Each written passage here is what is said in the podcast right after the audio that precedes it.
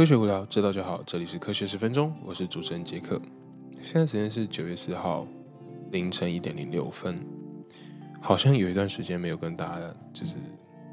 在节目里相会了哈。最近呢，就是其实也没有特别多事，就是特别的懒。对我也是非常诚实的直接承认，就是非 非常的懒。那最近算是今天吧，算是台湾就是有台风过境，所以不知道为什么就心情就觉得，诶，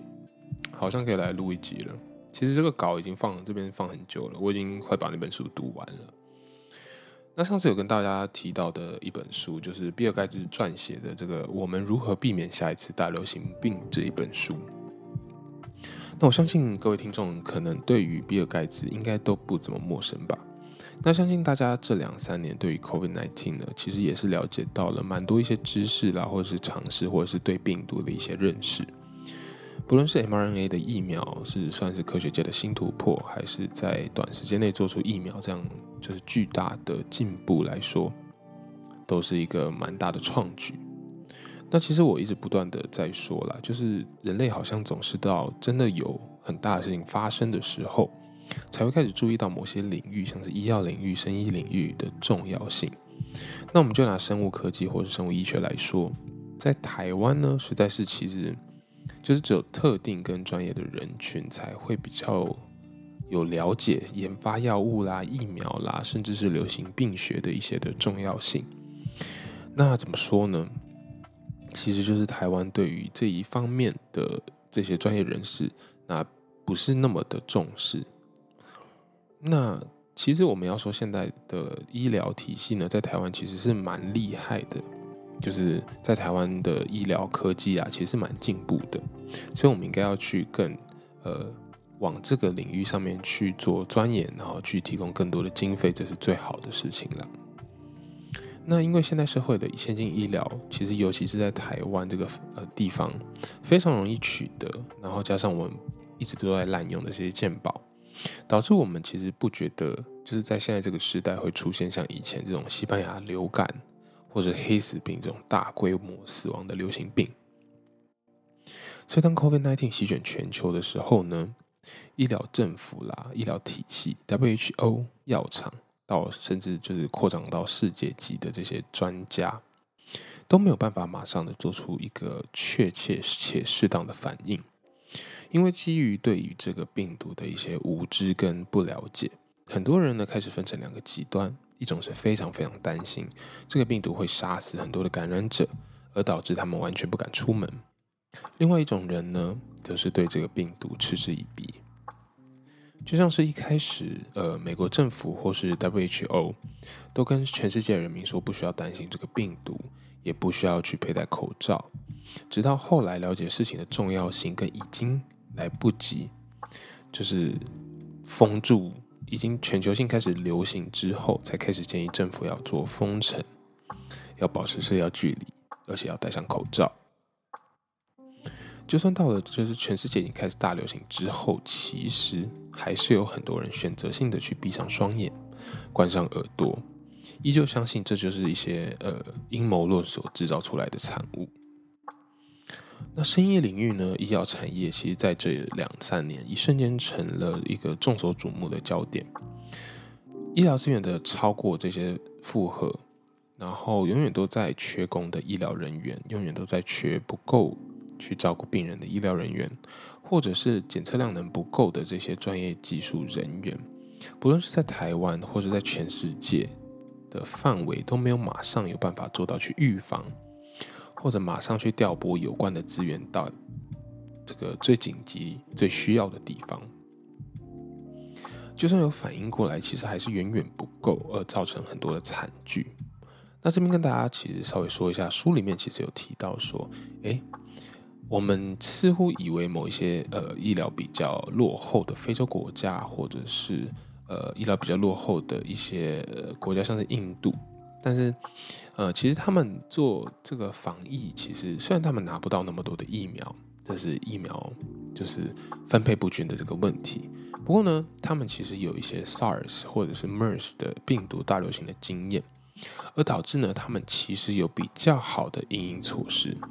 相对于最先进的国家，我们就讲美国好了。美国的政策就是一团乱，不断的改来改去。那其实呢，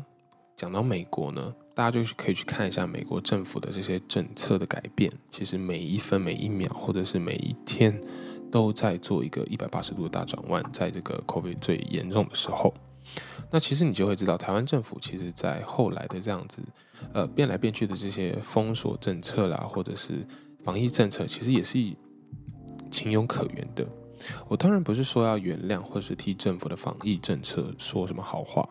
只是这波疫情呢，真的来得又快又猛，加上这对于呃 COVID-19 这个病毒的陌生，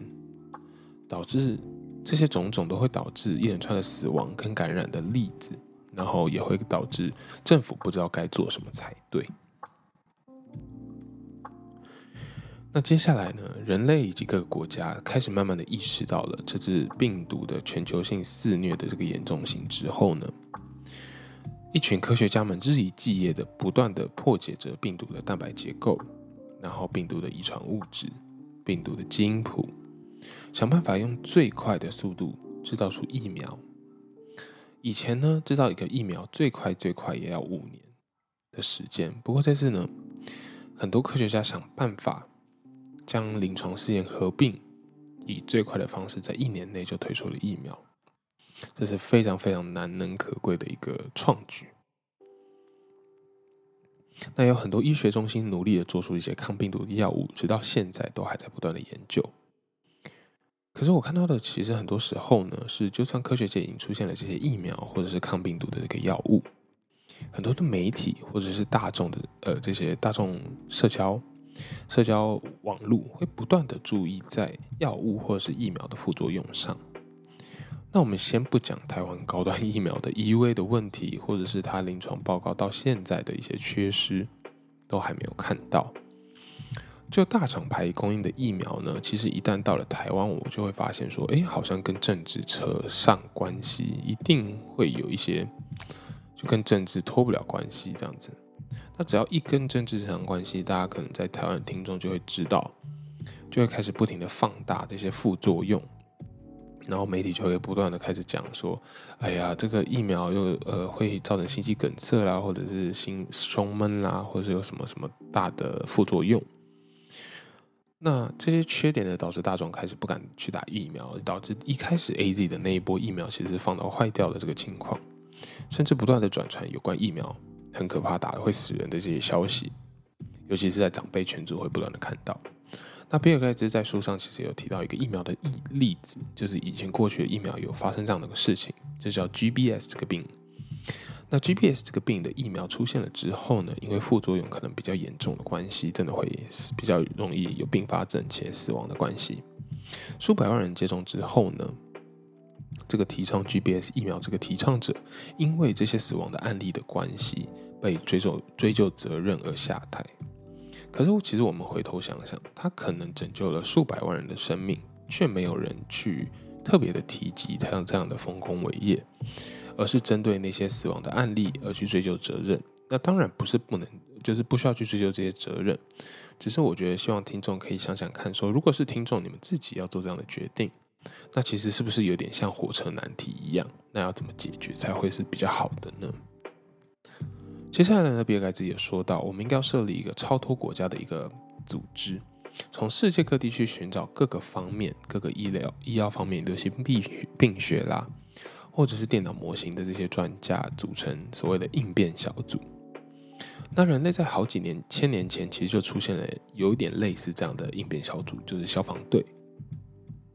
那为了扑灭火势呢，或是保全大家的身家性命，但是对于病毒来说，我们却没有到现在都没有办法有哪个特别的组织可以做到提前预防、提前预测、提供解决的方式这样的一个团队。